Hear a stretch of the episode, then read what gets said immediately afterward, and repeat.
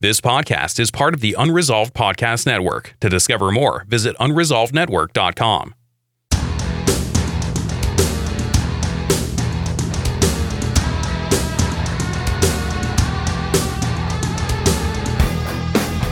Whether you want to start a faith based business or an online ministry, you've come to the right place.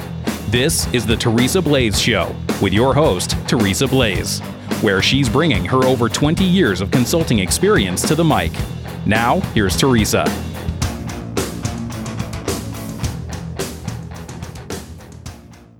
Joe, welcome to the Teresa Blaze Show. Thank you so much for being here.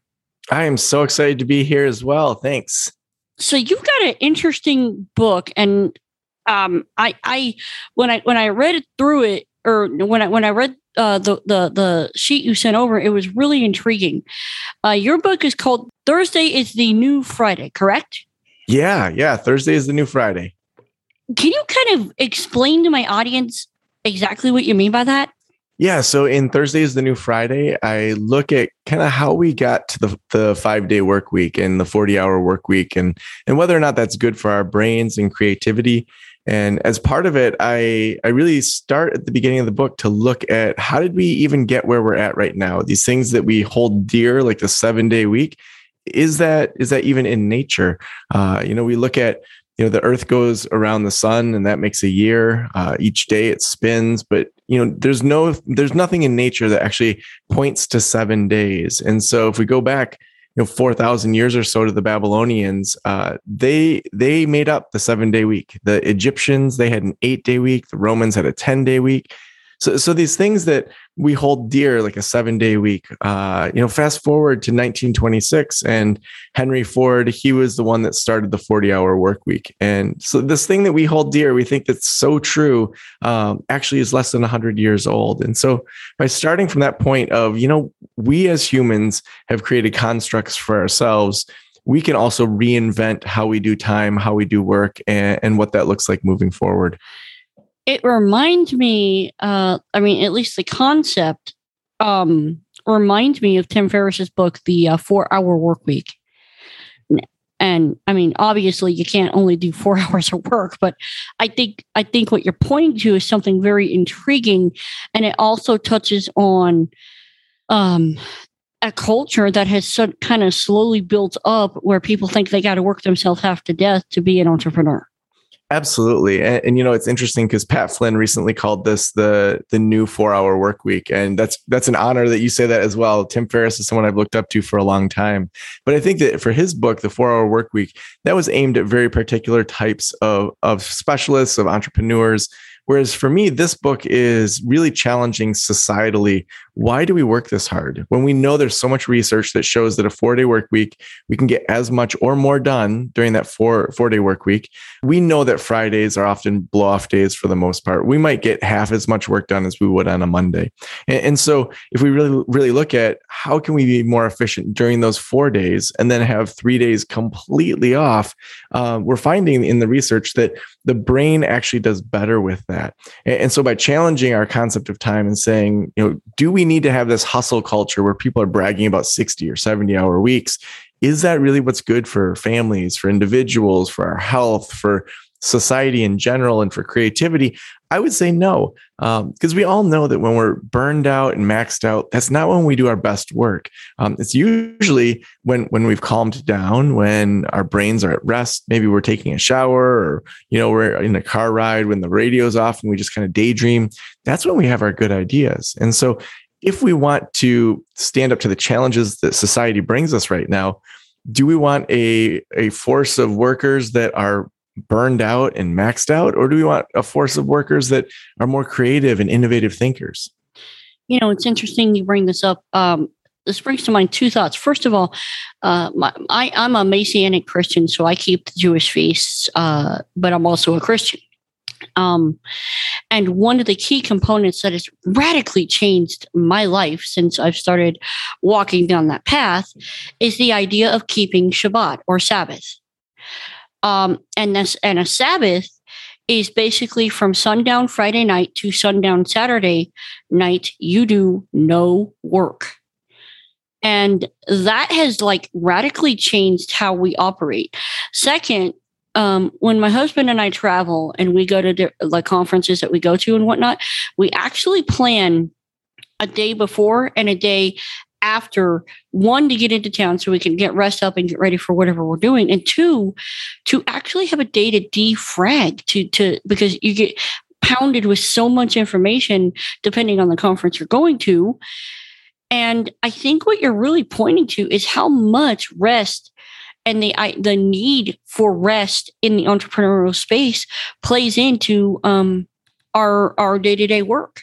Yeah, and it's really interesting to look at world religions, how many of them have very clear ways that they tell us to slow down and to respect our, our bodies, to fast, to to do days of rest, and how far away from that so many people, especially in the states, have have gone in that that hustle culture. And I think what you're talking about is so great that you know on the way into a conference to just have that ease in time versus you're stressed out from being on the plane and then you're at the opening keynote and then you know it's just not it doesn't feel as good you're not going to get as much out of it and then on the other side of it to say okay we just consumed all this information. What are we going to do with it? Let's process it a little bit let it simmer for a little bit before we get home and have all of the the stress of home. You're living out so many of the concepts in the book by by doing those habits uh, and, and creating for yourself that flow that allows you to get the most out of life while not being stressed out throughout it.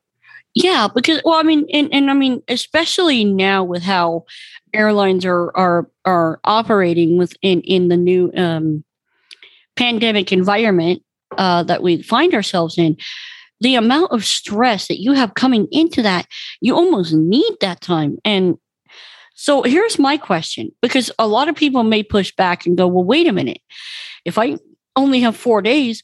There is no way I can get as much done I mean, I I run hard, and when you know, I've got to be able to function. I, I live in a high high impact environment.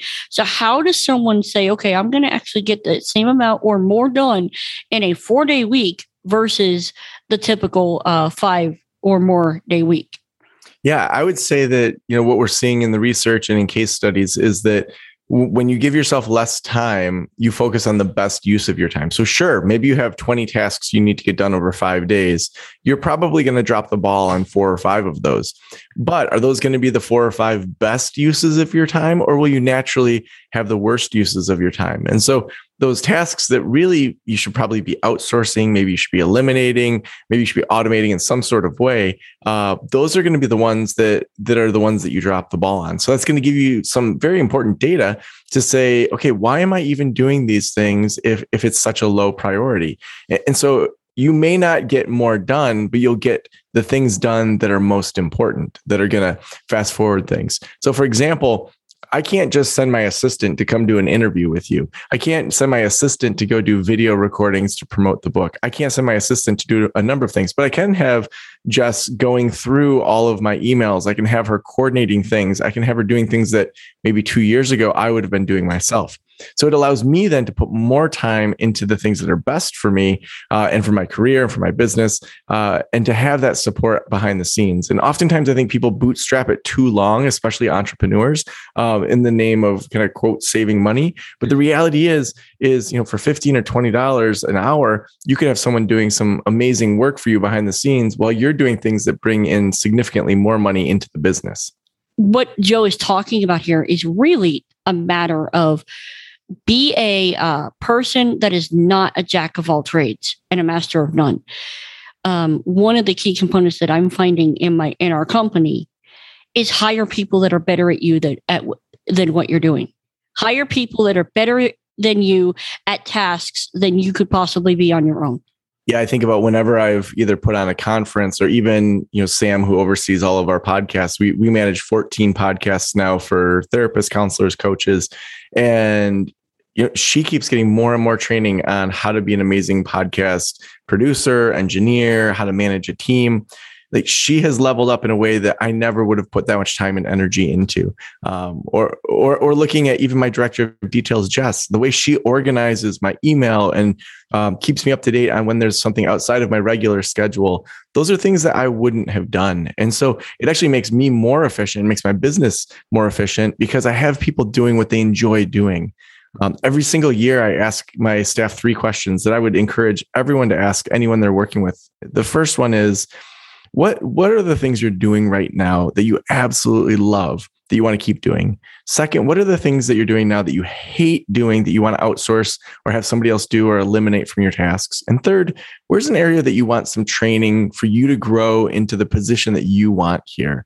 And to see individuals just grow in that way where they can make more money, but it's not just by becoming a supervisor, it's by actually becoming better in the area they want to become better. First of all, I love those three questions. I never would have thought about asking them of your staff. Uh, second of all, uh, you and I have a very similar company because my husband and I we run a podcast production company for faith-based ministries and online businesses. And I'm sure we could probably talk shop on that on that side of things. But seriously, I love what you're doing with this book. I love so I love the idea of the book. I think it's touching on a nerve that a lot of people will acknowledge sorta maybe subconsciously, but they don't really actively think about it. So first of all, thank you for coming on the show. And uh, uh, thank you for uh, shining a light on an area that many entrepreneurs struggle with. Well, I, I, so appreciate being on the show to talk about Thursdays, the new Friday. I really think in our generation, we're going to see that the four day work week really becomes the norm, similar to how in 1926 Henry Ford started the 40 hour work week. And, and it's happening. We're seeing it across the globe start to happen. And it's really exciting to be a part of this. Yeah, it's it, I find it really interesting. Like, for example, one of my VAs, um, she, her date night is on a Friday and so I know I have to get whatever she needs to get done on that Friday has to be done by this time or it doesn't happen. So, uh, again, thank you so much for coming. And uh, guys, seriously, uh, pick up the book. Uh, Joe, when is it coming out? Yeah, so October 5th, it, it releases worldwide and you can get it on Amazon or wherever your favorite bookstore is. Thursday is the new Friday.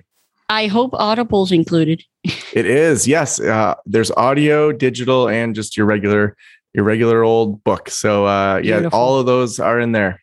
All right. Well, Joe, thank you so much for for coming on the show. Thank you so much. I'm Teresa Blaze. This is the Teresa Blaze Show. Let's go do this thing.